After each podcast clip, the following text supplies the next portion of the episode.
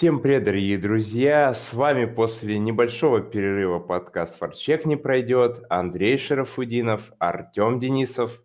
Всем привет, друзья! И мы возвращаемся к вам, собственно, с превью сезона Национальной хоккейной лиги. Хотя как превью? Сезон-то, собственно, уже вот буквально сегодня, когда мы как раз записываем этот подкаст с утреца, начался, но надо обсудить вообще все, что вот происходило в тот момент, когда мы отсутствовали, потому что, ну, если честно, сказать то, что прям произошло что-то очень много за тот те практически два месяца, что не было подкастов, нельзя. Просто нас объявили сезон, объявили, как он будет проходить, объявили состав дивизионов, объявили, собственно, сам регламент. Ну и набежала еще парочка новостей, потому что еще в подкасте, когда мы обсуждали драфты, мы реально довольно-таки обширно обсудили то, как команды усилились, какие у нас э, представления о следующем сезоне. Поэтому сегодня мы уже так это э, более емко вам расскажем, расскажем, что ожидает от сезона, расскажем, в принципе, как этот сезон пройдет, ну и обсудим, соответственно, последние новости. Начнем с простого. Начнем, конечно же, с того, как пройдет этот сезон Национальной хоккейной лиги. Как вы понимаете, это, так сказать, а, очередной уже, к сожалению, очередной ковидный сезон. Он пройдет по уникальным правилам, как уже сказал Гарри Бэтмен. Он надеется, то, что таких правил, в принципе, больше не будет. Но если кратенько, то сезон Национальной хоккейной лиги стартанет у нас по четырем дивизионам. Каждый дивизион будет играть у нас а, между собой, то есть не будет таких вот больших переездов между э, конференциями, не будет, соответственно, переездов внутри конференций будет вот просто игры в дивизионах. Это, конечно, сделано для того, чтобы в целом сократить вот эту возможность эпидемии, возможность того, чтобы коронавирус сильнее распространялся. Но, как, э, как мы уже узнали, не всегда это работает на примере одной команды, о которой мы расскажем чуть позже. Но если кратко, то 4 дивизиона. Один из них, э, так сказать, канадский, который называется у нас Северный. Там, соответственно, меньше всего команд, это 7, это все канадские команды. Также у нас еще есть три американских дивизиона. Это, соответственно, восточный, а, западный и, конечно же, центральный. То есть просто по, так сказать, по компасу можно определять, какой из дивизионов а, вам больше ближе, как расположены там команды. А, также, соответственно, в плов выйдут из каждого из дивизионов по 4 команды. Эти 4 команды будут играть также между собой до полуфиналов до, так сказать, как это раньше называлось, до финалов конференции, они будут играть только между собой. То есть, по сути, из одного дивизиона выйдет только одна команда, так сказать, до решающего раунда. То есть у канадцев наконец-то появился шанс увидеть свою команду в финале конференции, что, наверное, порадовало канадских болельщиков, потому что я не знаю, когда еще, наверное, такой шанс им бы предоставился в ближайшие годы, хотя, я думаю, болельщики Торонто со мной бы поспорили. Ну и еще по сезону, что хочется сказать, в первую очередь, это тоже, конечно же, практически все команды, кроме Далласа, Флориды, Аризоны и, наверное, Сан-Хосе, потому что Сан-Хосе будет играть у нас пока что на арене Аризоны из-за ограничений в их э, штате, который не позволяет им играть у себя дома. Собственно, они будут играть со зрителями. Все остальные команды будут играть в таком вот собственном пузыре, без зрителей – Поэтому практически, практически изменений вы не заметите с тем, как прошел у нас, собственно, вот эта доигровка, play-out, play-in, там уже сам play-off. А последнее, что еще хочется сказать, это, конечно же, то, что сам по себе э, регулярный чемпионат сократился, это 56 встреч, э, то есть это очень похоже на локаутный сезон 2013 года, когда, собственно, а, сезон стартовал практически в этих же числах января, там на 5 дней позже, по-моему, 19 января стартовал тот сезон. Это очень похоже на него. Снова мы получаем сокращенный сезон. Из добавлений из-за этого сокращенного сезона, например, тоже, что важно уточнить, мне кажется, просто это очень важный вопрос, то, что НХЛ очень сильно а, начала вот рекламировать свою лигу из-за того, что многие команды теряют зрителей, теряют деньги с этих зрителей. Например, на шлемах э, с этого сезона появилась реклама, чему очень долго сопротивлялась лига, сопротивлялись болельщики, то, что у нас на форме не должно быть рекламы, она должна быть чистой. В этом сезоне, соответственно, добавили у нас э, на шлемы рекламу. Наверное, из вот таких вот основных историй этого сезона, из основных каких-то вещей, которые стоит рассказать, это все, потому что действительно уже будем смотреть, уже будем вкатываться в этот сезон, посмотрим, как будет вообще работать система вот этих мини-пузырей, как будет работать система дивизионов, потому что, опять же, что мы говорили в том уже году, получается, в той доигровке плов, такое точно, скорее всего, как я сказал, так вот точно, скорее всего, соединенного предложения. Ну, потому что все надеются, то, что, скорее всего, это не повторится. И это действительно уникальный случай и уникальный сезон, поэтому снова мы в такой вот новой истории, которая, наверное, никогда и не повторится. Да, и вот сравнение с локаутом, конечно, логичное, но а, мне всегда казалось, что локаутные сезоны, они достаточно динамичные, потому что все играют со всеми на очень коротком промежутке времени – и, ну, это довольно забавно. А здесь, учитывая, что, ну, так скажем, большой разницы в противостояниях не будет, разнообразия скорее не разница, а то, мне кажется, здесь это будет более компактно, не так динамично. А, сравним, потому что вещь специфичная. Я предлагаю сначала по новостям пройтись, а потом, собственно, обсудить а, коротко дивизионы, потому что есть забавные тенденции, которые я особо не видел, что замечали. Ну и, собственно, так и пойдем. Наверное, э, главные новости – это, конечно, переходы и уходы. А это с Дэна Хара в первую очередь, наверное, во вторую Кори Кроуфорд. Почему в первую? Потому что Дэна Хара-то никуда не ушел из хоккея. А, он ушел в Вашингтон. А Вашингтон, как известно, это, в принципе, есть а, такой американский хоккей. А, по крайней мере, совсем недавно. Андрей, э, ну, как тебе вообще то, что Дэна Хара перешел в Вашингтон и мне, я начну, наверное, потому что очень э, такие вещи странные, они очень характерны для американского спорта, не только для хоккея на самом деле, когда кубок превыше всего, и меня это немного коробит на самом деле, потому что человек, который настолько ассоциируется с одной командой, э, настолько привязан с ней, э, к ней, а вот он уходит именно ради кубка, в первую очередь. Ну, во вторую, конечно, Занахара сказал, что на него не особо рассчитывают, что Бостон хочет а, побольше давать времени молодежи, а, и что, скорее всего, для него места не будет, по крайней мере, в основном ростере. Он будет запасным вариантом, а, таким уже чи- чисто дядькой в раздевалке, а, причем не во время матча, а скорее так, а между переездами небольшими в этот раз. И вот он приходит в Вашингтон, который все-таки, наверное, все еще сохраняет чемпионские амбиции. Я думаю, Зданахар тоже их сохраняет. Для него, наверное, не так супер принципиально взять и выиграть этот Кубок Стэнли, просто потому что он у него есть.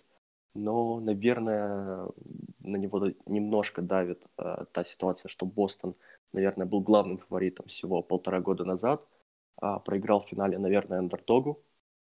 Э, и, конечно, я думаю, у него чемпионские амбиции сейчас еще в полном разгаре, так скажем. А, я не знаю, что он может дать Вашингтону, потому что Вашингтона настолько вот эта система с ну, батьками в раздевалке усовершенствована, возможно, слишком усовершенствована, и не хватает как раз-таки молодежи.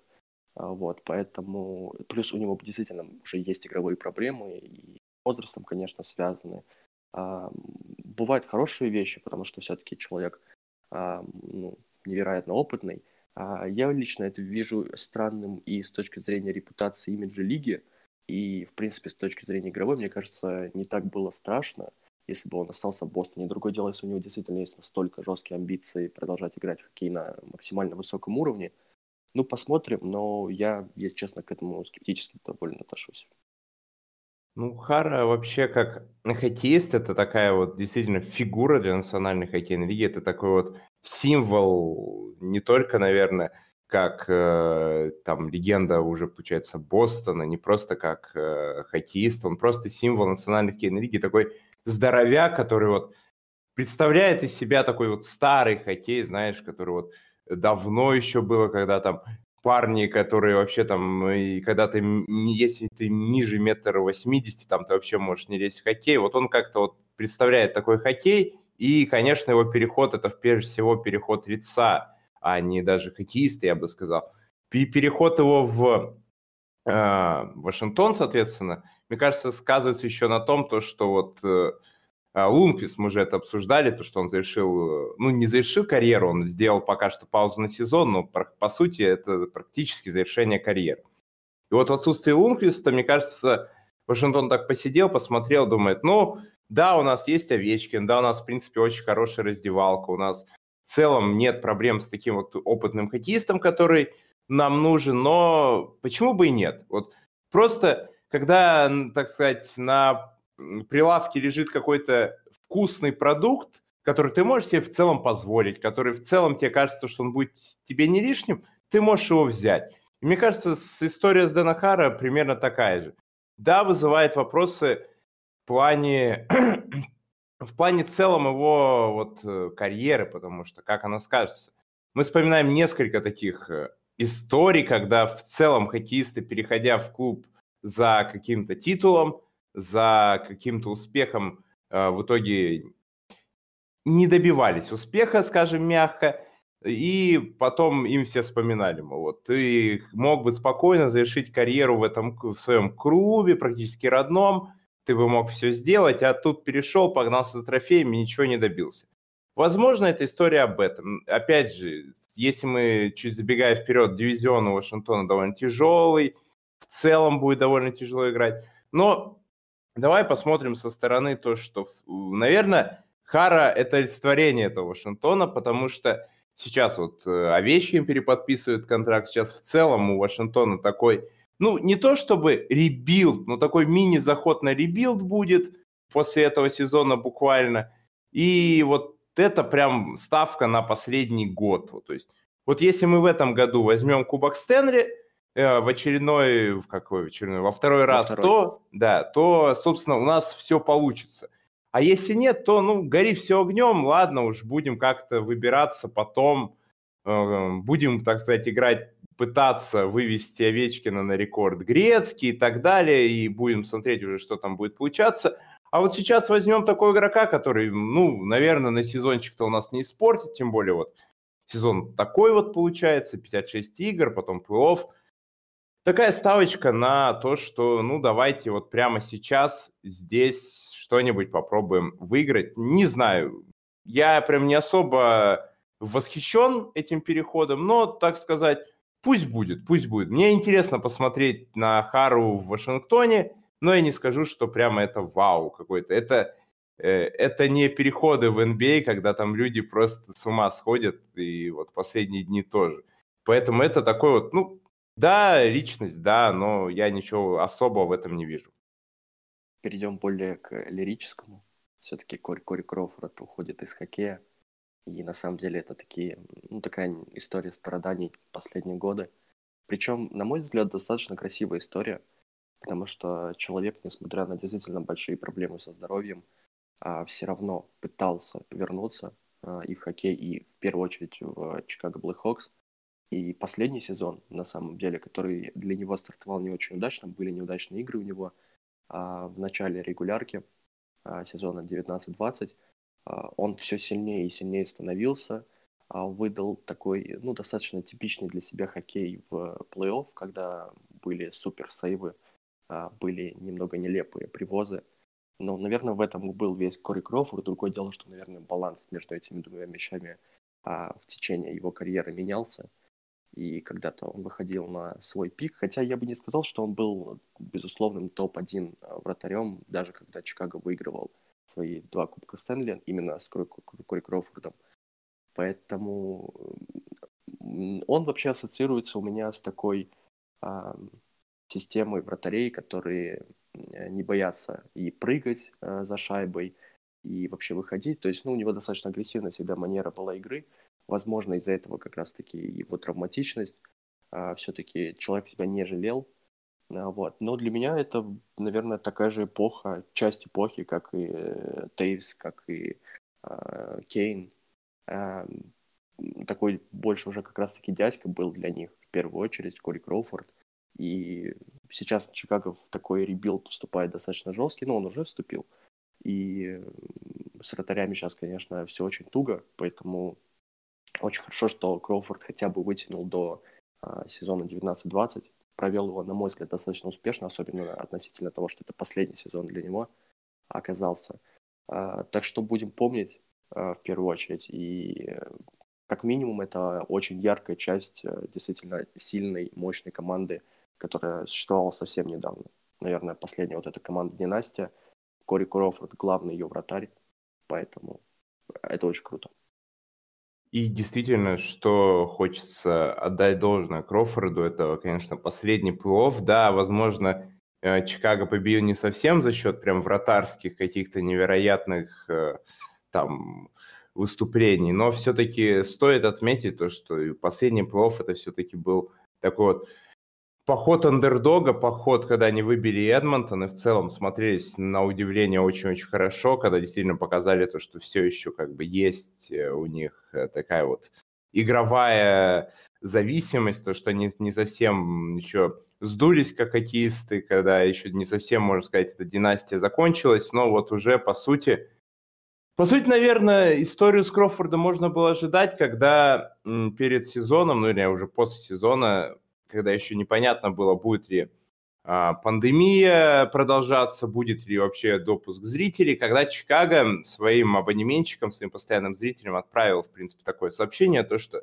ребята, следующий сезон, скорее всего, у нас не совсем получится, потому что команда, ну, не там не написано было прям в ребилд вступает, или было написано, я честно, прям совсем это сообщение не помню, но примерно было сказано, что, возможно, результата в следующем сезоне не будет.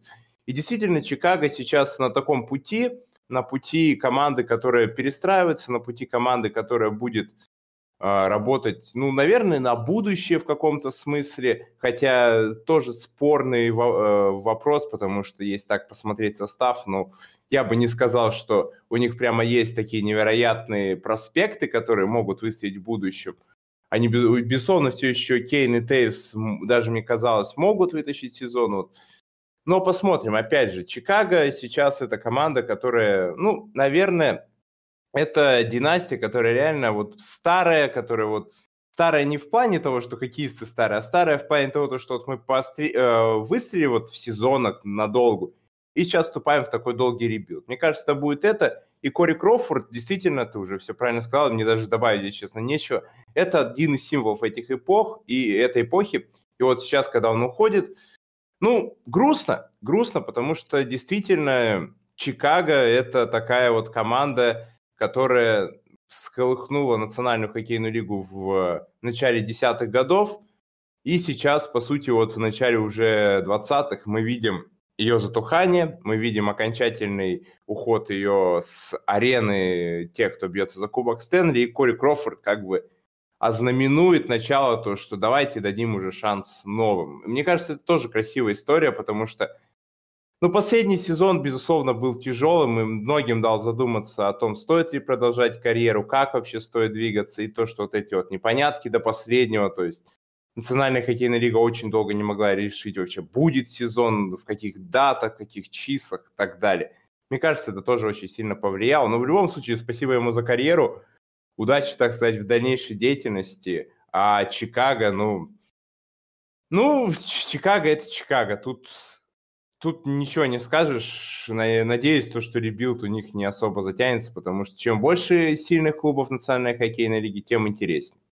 Ну вот тут истина, имея не ценим, потерявший плачем, потому что, я думаю, настоящая ценность Кори Кроуфорда – будет а, понятно, когда мы увидим в деле пару Делия Субан, в принципе, собственно, пара основных голкиперов. Это даже скорее вот как раз-таки пара не основных голкиперов Чикаго на этот сезон. И будет э, ну, довольно любопытно. И, с другой стороны, у нас бывают примеры очень неожиданные. Вряд ли кто-то ожидал, что голкиперский дуэт в том же Коламбусе будет настолько сильный. Опять же, мы понимаем, что защита Чикаго это не совсем защита Коламбуса, мягко скажем, но все-таки. А перейдем от лирического к комическому, ну, наверное, трагическому, а все-таки Эвандер Кейн, вы представляете, Эвандер Кейн попал в долги невероятные, зарабатывая 7 миллионов а, долларов в год, и стало известно совсем недавно, что а, долги его выросли до 27 миллионов долларов, поэтому он объявляет себя банкротом. А, уже ранее, примерно год назад, по-моему, было известно о том, что он должен а, банку а, 8 миллионов долларов, но вот сейчас вот цифра еще сильнее выросла, у него были скандалы на почве игры, в азар... игры в азартные игры. А, вот, поэтому сообщали о том, что есть риск, что он даже пропустит этот сезон а, из-за как раз-таки процедуры банкротства. Но Боб Бугнер, а, главный тренер а, Сан-Хосе Шаркс, а, пару дней назад сказал, что все окей, и что Кейн готов с нами играть, и что он будет играть. Поэтому я так понимаю, что все эти сообщения неверные. С другой стороны, тренер мог промолчать или еще каким-то образом выкрутиться из ситуации, но нет, заявил. И ну, ситуация действительно очень странная, потому что мы помним историю немного другую все-таки с кем же там был-то, с Джеком Джонсоном, да. Mm-hmm. У него были проблемы с родителями, которые вложили деньги в недвижимость, взяли кредиты, и он тоже из-за долгов а, большую часть зарплаты отдавал а, на погашение этого долга. Вот, поэтому он был несколько лет самым низкооплачиваемым официальным игроком лиги. Вот Вандеркин может вообще зарабатывать ноль, я так понимаю. работать в минус, ну, проиграть. Опять же, это все немного странно. Я не буду вот шутить на эту тему, но мы вспоминаем этот альянс борьбы за равноправие, за diversity, э, за разнообразие. И на этом фоне сообщение о том, что они хотели 100 миллионов долларов, выглядит все-таки забавно, на мой взгляд. А, вот.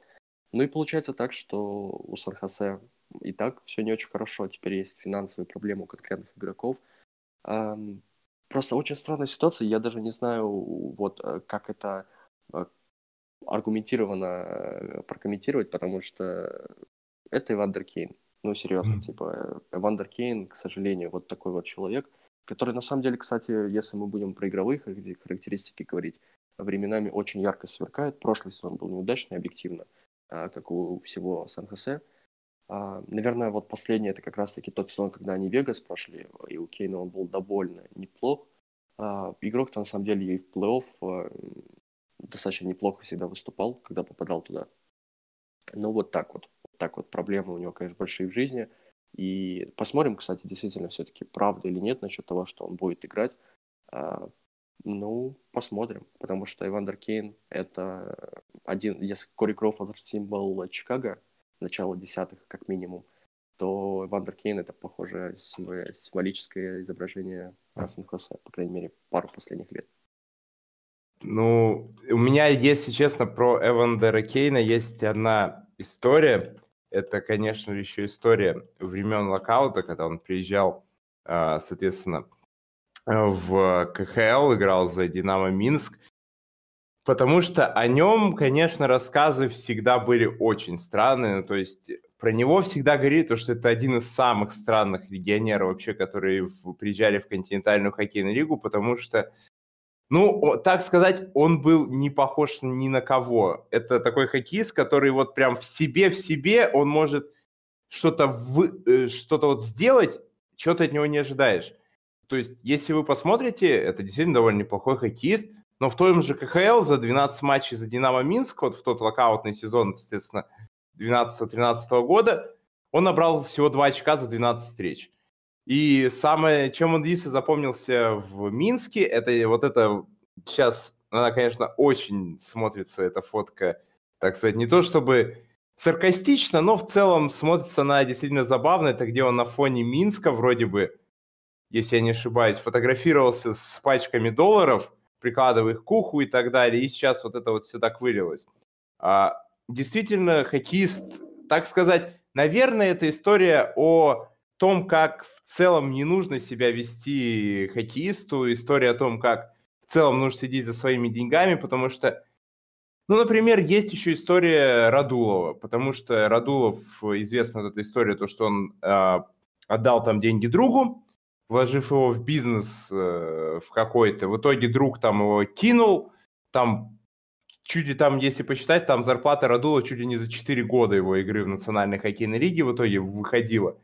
И действительно истории таких много прямо. Но вот чтобы с банкротством еще и такого, ну, миметичного в каком-то смысле хоккеиста, это действительно история, э, которая описывает Сан-Хосе. Это очень правильно сказал, потому что Сан-Хосе в последние годы с подписанием вот этими вот этих э, двух контрактов с защитниками, как э, многие шутят, так чемпионские команды не строятся. Наверное, вот Эвандер Кейн это как раз вот из истории то, что вот он и в идеальном месте сейчас. Вот в Сан-Хосе, мне кажется, его прекрасно понимает. Это единственная команда также, которая... И ценят. Да, это единственная команда, которая сейчас играет не на своей арене. То есть это вообще история вот... Ну, когда попал вот куда надо.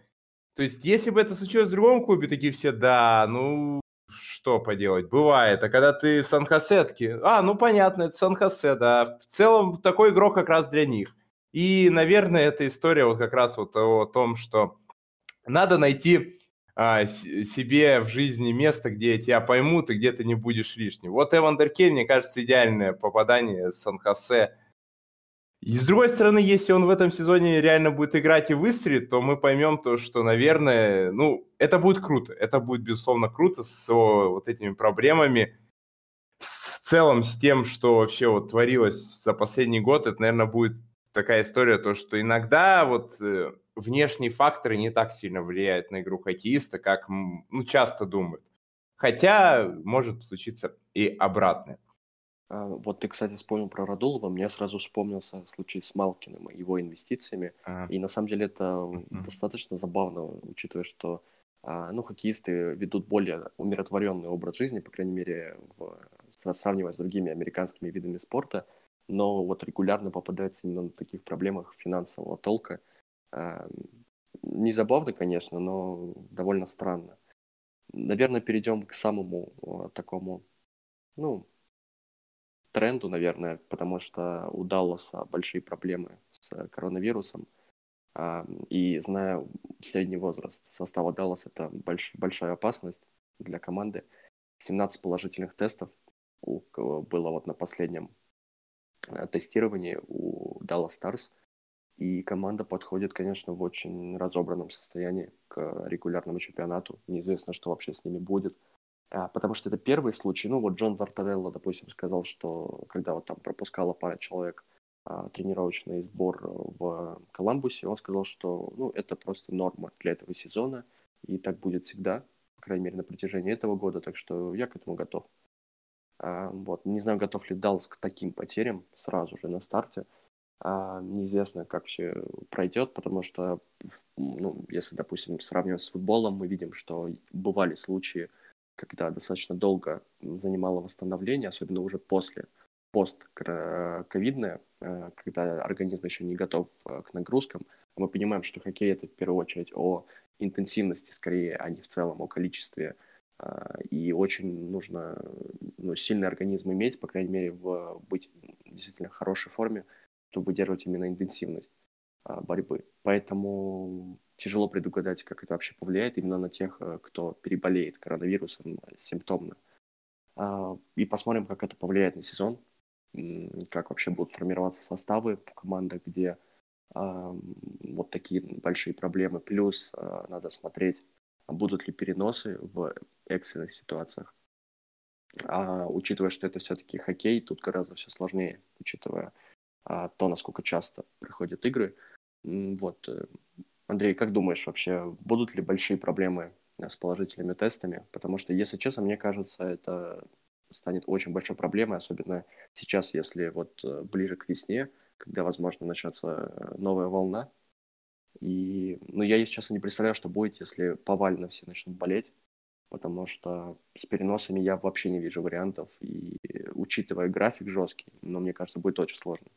Ну, смотри, мы сразу вспоминаем пример континентальной хоккейной лиги, где, собственно, сказал Морозов, президент лиги, то, что играть будут все, а, набирайте состав, соответственно, из ВХЛ, из МХЛ, играйте там вторыми составами, играйте теми, кто здоровы, в итоге выписали там пару технарей, выписали некоторые матчи, перенесли. Там у Йокери-то порядка восьми, у Борыса там порядка пяти матчей, например, переносили. А, российским клубам как-то полегче было, потому что там визы не надо делать, соответственно. Поэтому мы вот смотрим именно по примеру континентальной хоккейной лиги. Это действительно довольно большая проблема. Проблем, по сути, не было только у команд, которые переболели перед сезоном, там подобное там Динамо, Спартак – потому что вот они переболели и, собственно, весь сезон играли. Но проблема, кстати, вот ты очень четко сказал, проблемы были другая. Например, у «Спартака», опять же, это человечество столкнулось с таким в, в первый раз, и мы как бы ссылаемся на опыт, который вот буквально здесь был. А, и тренера, соответственно, тренеры Спартака, в частности, Витаринш, говорил о том, что в целом мы смотрим на хоккеистов, они полностью здоровы. То есть по показателям, по всему они полностью здоровы. Но он делает ускорение, и он не бежит так, как раньше. И никто не знает, будет ли он еще раз э, и дальше так бежать. Никто не знает, какие будут последствия от этого. То есть Спартак очень похож, почему я именно его привел в пример, потому что он очень похож на Даллас в плане того, что у них а, довольно-таки старый состав. И мы не знаем, что будет у Далласа. Не говоря уже о том, что у Далласа в целом, если так посмотреть, у них а, возможно, возможно, опять же, называю точно, да, пропустит сезон Сегин, ну, то есть а, регулярку, да, из-за, соответственно, того, что он лег на операцию, и уже состав как бы так довольно-таки потрепанный. Еще вот этот коронавирус, вот эти проблемы. А, посмотрим, что получится, потому что я изначально даже вот перед сезоном как-то Даллас довольно-таки видел проблемной команды, еще на них вот это все навалилось. Будем смотреть, будем ожидать, но по переносам, по переигровкам, наверное, хочется сказать то, что, в принципе, Бэтмен сказал то, что Даллас будет играть тогда, когда готов.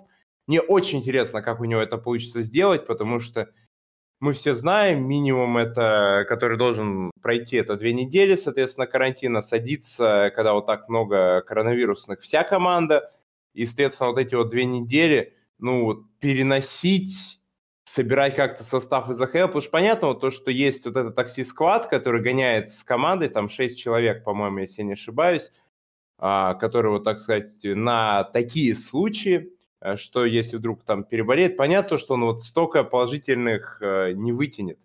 И нужно будет, ну, наверное, став из АХЛ набирать, но это же двойные, это же должны быть двухсторонние контракты, а не просто контракты. Это это в континентальной хоккейной лиге у тебя, по сути, фарм э, чистый, ты там можешь практически кого угодно вызвать, да, там практически у всех э, клубов континентальной хоккейной лиги и, и МХЛовские команды, и ВХЛовские команды, ты практически любого хоккеиста можешь вызвать. ВХЛ не всегда так, да, мы опять же это вспоминаем. Поэтому посмотрим, посмотрим, будут переносить, будут ли работать над этим, потому что, мне кажется, проблем реально будет очень много, Опять же, и опять, вспоминая Даллас, вот у них, то есть, столько положительных тестов, еще точно в интервью заявлялось то, что Худобин переболел еще в межсезонье, то есть это, скорее всего, не он, потому что он уже переболел этим. То есть, и получается, игроки, которые уже имеют антитела, они, скорее всего, не переболеют. Вопрос, сколько их, вопрос, сколько именно болеют сейчас, это действительно большой вопрос, потому что ну, например, вот э, Сан-Хосе недавно объявили то, что там у Литунова вроде э, нашли коронавирус. Я вот из последней сводки прям читал. Э, Джонсон вот из э, Колорадо, получается, пропускает матчи из-за ковида, вот, э, соответственно. Это вот последнее, что я читал, и понятно, что таких новостей, скорее всего, будет много.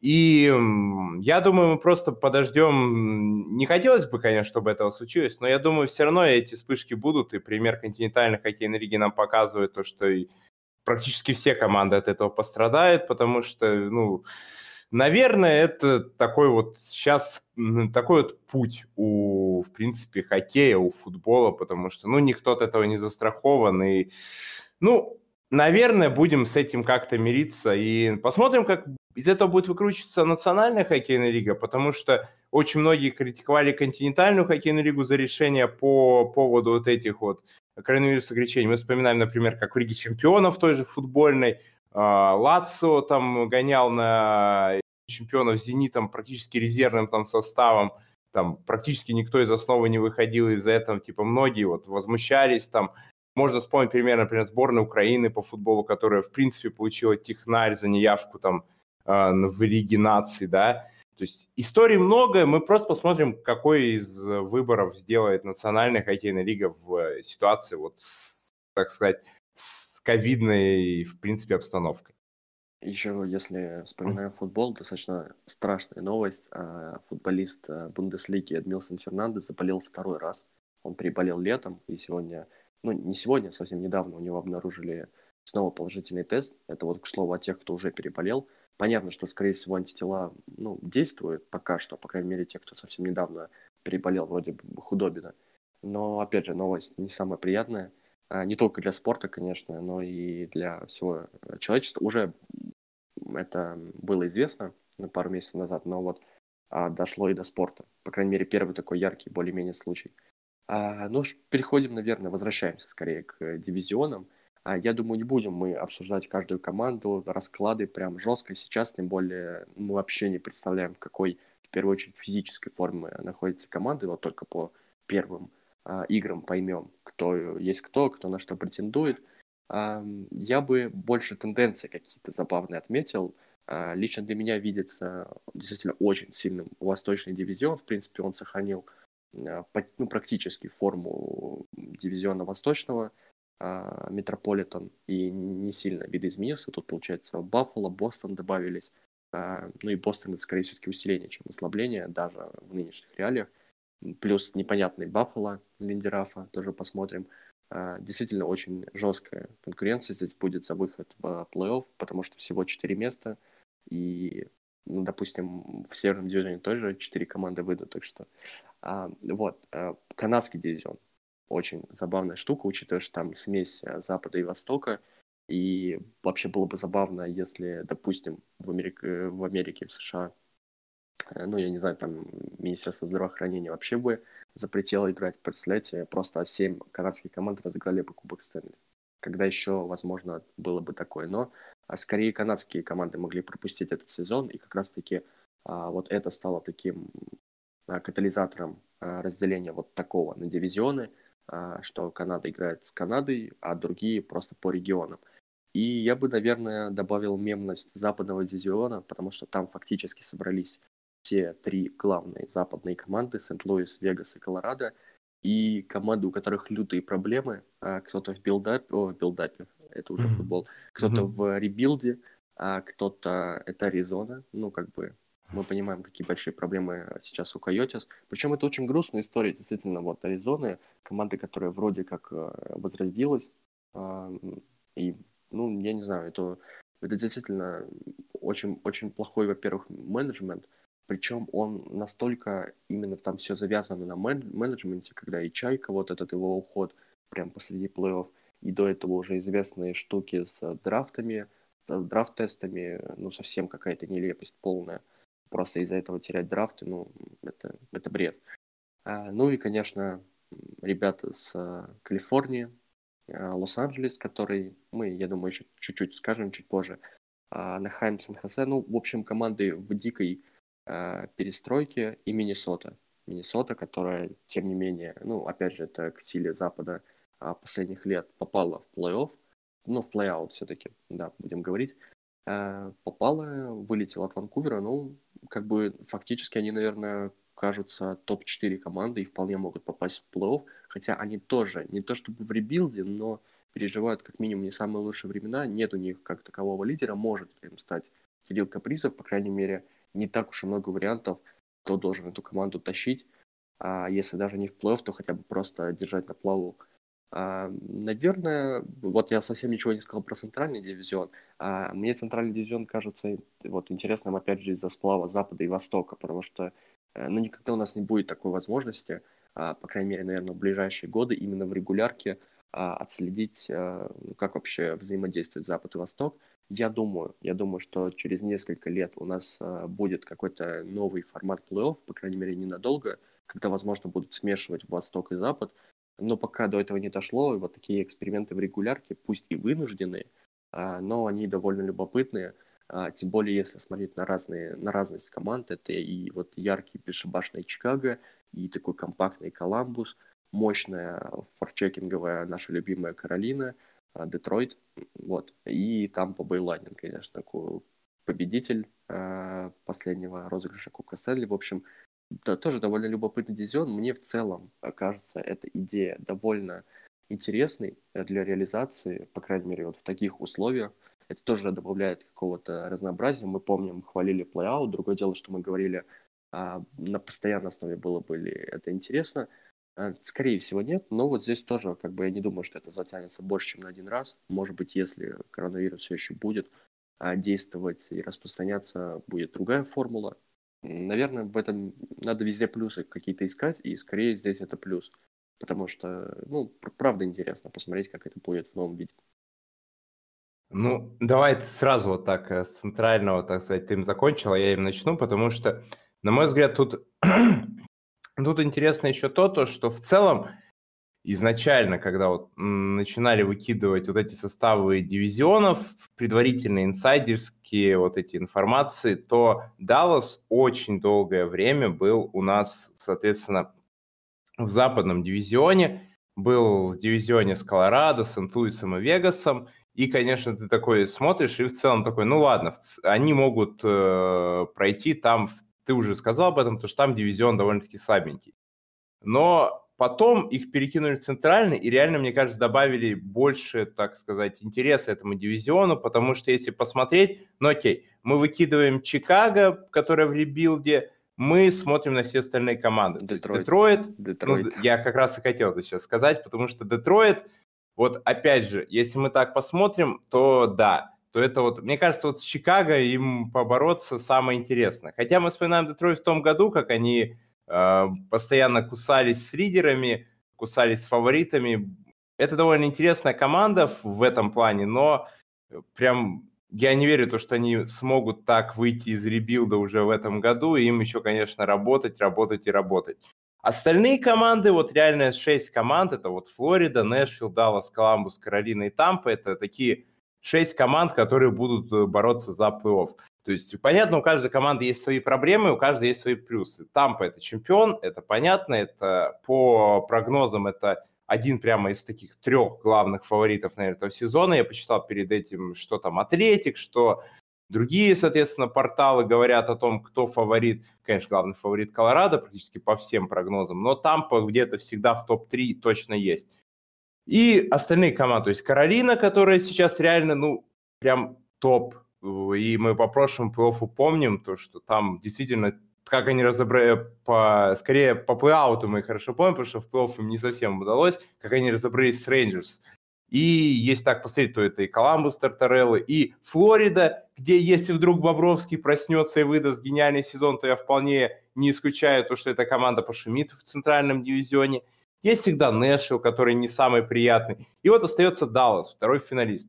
Вообще это, конечно, удивительно, потому что действительно у нас впервые в истории два финалиста – играют, э, вот, э, когда вот началась эта система разделения, то, что с востока и запада по одной команде выходит в финал Кубка Стэнли, у нас впервые в одном дивизионе два финалиста. Это Даллас и Тампа. И очень интересно посмотреть, конечно, на их матч э, между собой, как в целом будет рассказываться история. Но, честно, Даллас такой в этом году очень какой-то странный подход. Они постарались оставить вот эту финальный состав, состав финалистов себя, так сказать, состав, который позволил выйти в финал. Хотя мне лично кажется, что пора было уходить уже и в rebuild, потому что они вот эти подписали, дали мосты Хинцу, дали мосты Гурьянову, э, оставили, так сказать, Худобина, поверили то, что он действительно может вытащить. У них еще есть проблемы с тем же Беном, которому дали многомиллионный контракт, и он сразу э, многолетний, многомиллионный, и он сразу после этого начал, ну, как-то все слабее и слабее играть. И в целом, ну, посмотрим, что в этом дивизионе, потому что, на мой взгляд, опять же, может случиться все, что угодно. Я практически уверен, то, что выйдет Тампа, а вот все остальные команды могут занять места как угодно. То есть, если там кто-то выдаст потрясающий сезон, то посмотрим. А потом, что, что еще? Ну, про, э, соответственно, про западный вообще говорить не стоит. Мне кажется, там это самый очевидный дивизион, потому что Колорадо, Сент-Луис, Вегас, скорее всего, пройдут точно. И вот такая битва андердогов, где, скорее всего, какая-нибудь... Э, если будет сенсация, я очень буду рад, если честно, потому что лично я бы очень там хотел увидеть какой-нибудь, не знаю, Э, Лос-Анджелес или Сан-Хосе четвертой командой. Я понимаю, что это маловероятно. Скорее всего, это будет или Аризона, или Миннесота. Но я бы очень хотел, что вот в этом, именно в этом дивизионе четвертой командой станет какая-то неожиданная, потому что, ну, тройка видится очевидная. И это два фаворита на Кубок Стэнли по многим прогнозам, это, соответственно, Колорадо и Вегас. И в остальном, если так посмотреть на этот дивизион, то, ну, наверное, он самый мало интересный для зрителей, потому что Запад в целом последние годы не так интересен для зрителей. И если его закрывать, то можно сказать то, что наверное, и главный его кайф это то, что там, э, ну, так сказать, для любителей фэнтези там некоторые игроки могут себе хорошую статистику набить в топовых командах, потому что матчей с такими командами типа Лос-Анджелеса, типа Сан-Хосе будет очень много у того же Колорадо. Поэтому действительно там какой-нибудь Маккинон может спокойно за счет этого чуть ли не лучшим бомбардиром всего сезона стать. А, еще, конечно же, ты остановился на самом интересном дивизионе. Это дивизион у нас, соответственно, восточный. Это дивизион, где а, наверное, играет такой сплав команд, которые вот мы прямо сейчас здесь, последние сезоны, давайте выиграем Кубок Стэнли, и сплав команд, которые так, а мы уже как тоже бы... выиграем Кубок Стэнли. Да, мы, мы, мы как бы тоже хотим выиграть Кубок Стэнли, но мы молодые, и у нас прямо все хорошо. То есть, понятное дело то, что очень интересно смотреть на Рейнджерс, где там э, еще прям праймовый такой, можно сказать, вступающий в свои, ну, последние лучшие годы, если можно так сказать, Панарин, там Зибенежат, Бучневич, и, и при этом еще и молодые там Лафринье и Кака, которых на драфте выбирали вот в последние годы. А, это действительно очень интересная команда, где вратари, где вратарь Шестеркин, которого уже многие, так сказать, э, пророчат ему лучшего новичка этого сезона. Действительно, это очень интересно. А, очень интересно еще и то, то что в целом а, здесь те же Вашингтон и Питтсбург, которые все, ну, наверное, все российские болельщики, наверное, просто обожают э, э, эту, это противостояние. И в целом, наверное, вообще это одно из главных противостояний последних, ну, десятилетий, десятилетия, да, получается, между Вашингтоном и Питтсбургом, одно из самых интересных. Тут есть, например, и очень спорная Баффало, которая подписала Холла, и, видимо, пытается все-таки достичь этого кубка, хотя бы выйти в этот кубок Стэнли очень сильно хочет. Тут и Филадельфия, которая в том году очень приятно выстрелила, и действительно, наверное, это тоже один из претендентов. Бостон там, я даже говорить не буду. Айлендер Строца тоже. И мы смотрим такие на Нью-Джерси в этом дивизионе, такие, да. Ну да, ну, ну да, ну, наверное, может быть, что... Если вот Единственное, чему я удивлюсь в этом дивизионе, если Нью-Джерси не займет последнее место. Хотя, с другой стороны, если так посмотреть, Баффало тоже непредсказуемая команда, но тут дивизион именно, где будет битва, где будет битва за каждое э, очко, за каждый результативный балл. И мне кажется, вот э, не повезло в каком-то смысле Питтсбургу в этом дивизионе, потому что они все пытаются сохранить вот это вот свое чемпионское наследие, команды, которая действительно в десятых годах очень хорошо выступала, но мне кажется, вот попадание в такой дивизион, ну, мне кажется, сейчас посмотрели руководители Питтсбурга на все это, менеджеры, там даже тренеры такие, да, если бы мы сейчас ушли в ребил, в принципе, было бы не так плохо.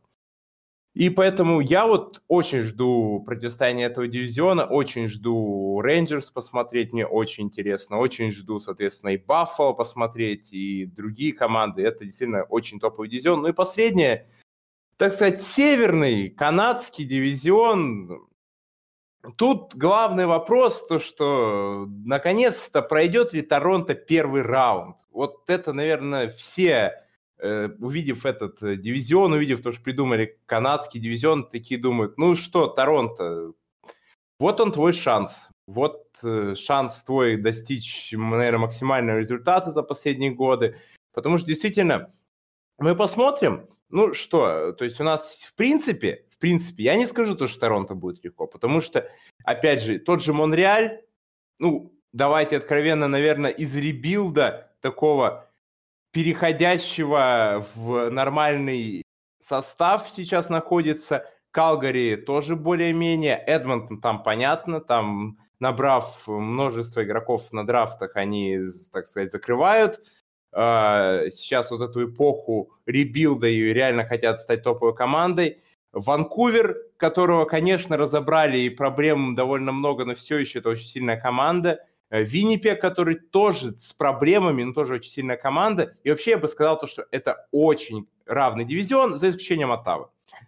Оттава Мельник решил вдруг упороться и после того, как не выбирал э, российских хоккеистов, не подписывал российских игроков взять и там собрать, по-моему, всех, там, Абрамов, Дадонов, там, Соколов и так далее, и тому подобное, тот же Зуб, э, там просто целая орава сейчас действительно в Оттаве, но ждет ли их что-то в этом сезоне, я не думаю. Я очень хотел бы, чтобы Оттава удивила, но прям такого большого ожидания от них нету.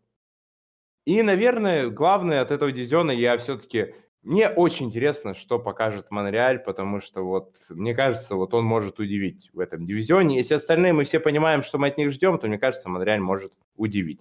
Наверное, по дивизионам на этом все. Такой вот ма- маленькая превьюшечка для вас по дивизионам, что мы от каждого из них ожидаем. И о действующих командах, которые в целом могут претендовать на Кубок Стэнли, о главных трансферах, о главных таких э, моментах, которые предшествуют сезону, мы говорили еще в подкасте, где обсуждали, собственно, сам драфт. Да, подкаст в межсезонье. А, я единственное, наверное, добавлю к Северному дивизиону, что а, все-таки это, наверное, главный идеологический такой дивизион в плане соперничества, потому что, ну, фактически это действительно битва за лучшую команду Канады. И учитывая там взаимоотношения Торонто и Монреаля, взаимоотношения Калгари и Эдмонтона, на мой взгляд, это должно быть, наверное, самым жарким, по крайней мере, вот на дистанции. А, посмотрим, действительно очень равный. У Оттавы, кстати, ну, на мой взгляд, учитывая, какие они драфты собирают, большие шансы на то, чтобы, по крайней мере, попасть в плей-офф в ближайшие года 2-3 уже. А, вот, посмотрим. Я опять же говорил, что Оттава это команда с лучшей именно игрой среди тех, кто сейчас в жестком совсем rebuild е был, по крайней мере, прошлый сезон. Поэтому, на мой взгляд, он досравный. И в этом и плюс, и минус, потому что нет прям супер фаворита на Кубок Стэнли, но и нет а, совсем уж а, слабого и ну, команды, которая вообще не сможет бороться. Так что посмотрим. Да, действительно. И в целом, наверное, вот сказать, хоккей канадский и чисто канадский дивизион, и все это, это действительно интересно, тем более то, что в последнее время НХЛ не так радует Канаду, как, например, радует молодежный чемпионат мира, где там 13,5 миллионов посмотрело финал, а, собственно, финал Кубка Стэнли в Канаде посмотрел всего миллион человек, вы понимаете разницу. Мне кажется, для развития именно канадского хоккея вот этот дивизион это очень-очень круто. Ну и последнее, наверное, в нашем подкасте сегодня, так сказать, в нашем превью это ответы на вопросы, которые вы давали, потому что набежала там парочка вопросов, мы их э, отдельно обсудим, потому что э, могли бы мы, конечно, писать и в команды, но мне кажется, вот есть вопрос, который мне очень интересен, очень понравился, и мы с него, собственно, и начнем. Это вопрос про, соответственно, драфт. А, я прямо зачитаю. Э, вопрос задается вот так. Кто из драфта 2020 года наиболее вероятный баст? И почему именно Квинтон Байфилд? Вот. И, или все же Кингс повезет? Ну, давай я начну, Артем, пожалуй, по этому вопросу. Ты присоединишься, потому что уже Байфилда отправили, соответственно, в АХЛ. А, и это действительно довольно забавная история, потому что его так представляли, там, первый темнокожий хоккеист, которого выбрали так высоко, там, на МЧМ он ехал как, там, чуть ли не главная надежда сборной Канады. И в итоге я вот посмотрел полностью молодежь чемпионат мира, и действительно я не понял, за что, во-первых, выбрали так высоко, а во-вторых, ну, наверное, наверное, реально, ну, я не хочу нич- никак никого обидеть, но мне кажется, тут не совсем в хоккее дело из-за того, что вы выбрали так высоко, ну, честно. Ну, то есть я не вижу ничего в этом хоккеисте прям такого невероятного, Потому что, на мой взгляд, ну, это довольно-таки средний хоккеист. Ну, в былые времена я видел, как таких хоккеистов могли спокойно забирать и во втором раунде драфта, и люди бы даже не удивились. Да, ну, то есть я посмотрел, как он именно играет, и большие-большие вопросы. Станет ли он, так сказать, бастом? Ну, что, я не знаю точно. В Лос-Анджелесе вообще довольно сложно как-то провалиться в нынешнем хотя он уже поехал в АХЛ. Ну, большой, большой вопрос. Потому что лично для меня есть еще один хоккеист. Я не понимаю, почему выбрали так высоко. Это Родион Амиров.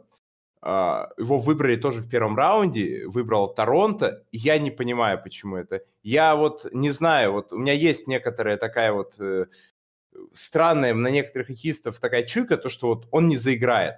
Я Родиона Амирова видел вживую, как он играет, когда он самые свои первые матчи за Салават проводил. И, на мой взгляд, ну, это хоккеист вообще не об НХЛ, потому как он играет, потому как у него работает голова, но мне кажется, вот его выбрали тоже очень высоко, и мне кажется, он не особо как бы в целом и даже в будущем будет готов к национальной хоккейной лиге.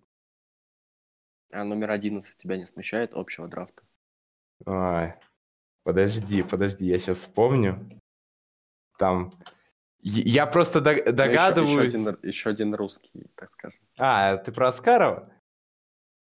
Да, Или да. Про кого, подожди? Конечно. Ну, блин, ну, понимаешь, про Аскарова у меня есть некоторая модель, потому что я видел, как Аскаров играл на юниорском чемпионате мира в 2018 году. И это реально был вратарь, ну, которого я в жизни не видел, как так хорошо играет. То, что с ним творится на молодежном чемпионате мира, я не знаю. Ну, может, перенервничает, может, он нервничает. Ну, потому что когда вот ты смотришь его на юниорском чемпионате мира, это реально топ. Это реально вот прям, ну, вратарь ну, прям легенда будущее. А то, что было вот последние два молодежи чемпионата мира, ну, я не знаю. Может, ему реально, может, это слабый вратарь, и просто на юниорском чемпионате мира он был очень хорош. А может, все-таки просто на молодежь чемпионате мира. Мне кажется, только когда он приедет в национальную хоккейную лигу, мы узнаем, какой он вратарь. Потому что пока вопросов, конечно, очень-очень много. А, ну, я не очень люблю называть кого-то бастом именно до игры в команде национальной хоккейной лиги до, так скажем, дебюта, поэтому я, наверное, воздержусь. Единственное, что хочу сказать про Байфилда, ну, во-первых, это не приговор, что он набрал всего одно, одно очко из 16 голов против Германии, он потом на Швейцарии отыгрался. А я бы единственное отметил это Штуцли, которого Атава задрафтовала. Мне он на чемпионате молодежном очень понравился. Э, тем более у Германии такой состав был, что фактически все завязано было на одном звене. И, ну, э, даже несмотря на то, что он в первую очередь э, хорошо выступал против более слабых команд относительно топов, против там Словакии, Швейцарии, но это тоже очень важно в плане ментальности, потому что, ну, действительно игрок, который хочет быть лидером, э, и уже, можно сказать, лидером молодежной сборной, в любом случае, я думаю, он пригодится. Он, кстати, наигрывается в звене с Додоновым, э, вот, так что посмотрим. На мой взгляд, достаточно любопытный парень. А, про Байфилда тяжело что-то пока говорить. Другое дело, что, конечно, странная эта ситуация с АХЛ, учитывая ростер Лос-Анджелеса. Но, опять же, вот э, тут вопрос э, в том, повезет ли Кингс. Ну, давайте помнить о том, что у Кингс вообще самый сильный пол проспектов, а Кингс очень сильно не повезет, если вообще из них никто не заиграет. А, поэтому, с другой стороны, стороны, у них действительно есть проблемы, там, а, то травма длительная на полгода вылетает проспект, а, то вот такие вот странные немного ситуации. Ну, Лос-Анджелес — это Калифорния. А Калифорния, как известно, уже давно в кризисе. Следующий вопрос касается Хольца и Девилс. Как вы оцениваете драфт от Девилс? Хольц под седьмым номером — это steal? А, я не думаю, что это steal. Я думаю, что это просто грамотный pick, исходя из э, номера драфта, исходя из команды, которая драфтовала. Потому что Хольц — это ну, снайпер, а он крайне нападающий, играет скорее справа. У Нью-Джерси там вообще только Палмьери, так что ему придется, я думаю, посторониться в первых звеньях. А, есть э, Ника Хишер и Хьюз, а, такие молодые перспективные ребята, плеймейкеры. И исходя из, э, собственно, такого ростера, я думаю, это вполне действительно грамотный пик. А, плюс э, нет сильных завершителей у Нью-Джерси, и в этом плане тоже большой плюс – наигрываются у них такие комбинации в любом случае будут. Хольц неплохо провел молодежь чемпионат мира, на самом деле, относительно всей сборной Швеции, потому что команда даже не добралась до э, борьбы за медали, плюс вот эта серия прервана из побед в основное время в групповом этапе.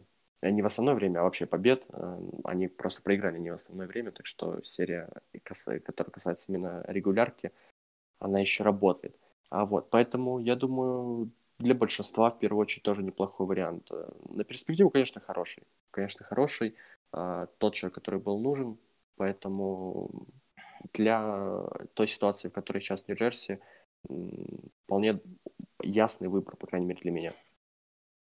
Ну, я добавлю по Хольцу только то, что действительно, вот если посмотреть на молодежь чемпионат мира, это очень такой неплохой хоккеист, но я бы не сказал, что это прям такой топ. Потому что, ну, например, э, тот же Марко Росси или Перфетти мне понравились намного больше, но они, опять же, центральные хоккеисты. Я просто смотрю, кого выбрать чуть пониже, да.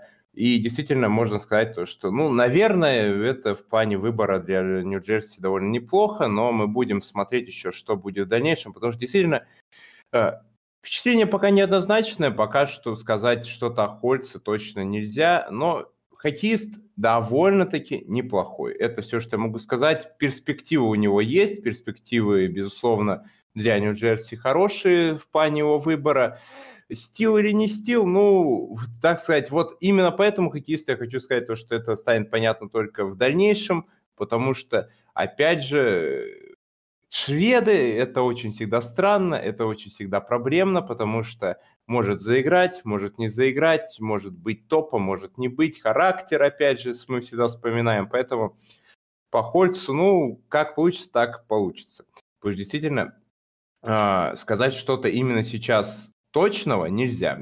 Потому что вот про хоккеист чуть ниже я могу сказать, что это очень хороший выбор. По Хольцу нужно будет именно вот посмотреть еще, э, ну, когда он реально пойдет играть в национальной хоккейной лиге, а пока рано. Ну и последний вопрос. Мы в целом на него уже отвечали, поэтому довольно быстренько. Это вопрос про Холла. Это в Баффало не могли просто жечь эти 8 миллионов долларов, на которые подписали Холла, или еще на, кто-то надеется получить звезду из игрока Эдмонтона – а, из, из игрока, которого Эдмонтон давал как неспособного на подвиг больших матчей, а единственный индивидуальный трофей был получен благодаря тому, что на него пахала вся команда. Собственно, на этот вопрос мы отвечали, по-моему, в прошлом подкасте, когда, а, собственно, Холла подписали. Но если кратко, то это просто, мне кажется, подписание для Айкеля, который хочет чего-то добиться и посмотрели на рынок, посмотрели, кто на рынке был свободен из таких реальных хоккеистов, которые могут выдать неплохой сезон, показать Айкелю то, что мы все-таки боремся за что-то, мне кажется, вот его только для этого.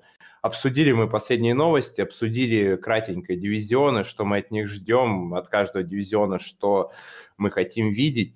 Наверное, и, естественно, ну и, конечно же, ответили на вопросы. Наверное, это сезон Национальной хоккейной лиги ну, мы, мы его поймем только, когда увидим хотя бы недельки-две, хотя бы, не знаю, месяцок, потому что пока, ну, очень тяжело его воспринимать, пока даже вот я уже посмотрели мы несколько матчей, и пока, ну, очень он тяжело идет, не знаю, разгонится, не знаю, как получится, но действительно будем смотреть, будем ожидать, действительно радует, что он хотя бы вернулся, потому что были самые плохие прогнозы, и я лично был крайне удивлен, то, что он вернулся в январе, потому, потому как все шло, но он вернулся, и, наверное, слава богу, а с вами были Андрей Шарафудинов, Артем Денисов. Всем спасибо, всем здоровья, всем удачи. Пал, да? да смотрите хоккей, смотрите национальную хоккейную подкасты. Надеемся, то, что этот сезон будет крутым. Э, в каких бы условиях он бы не проходил и какие бы, какие бы невзгоды еще его не преследовали, надеюсь, все будет очень и очень круто. Пока до встречи, еще услышимся.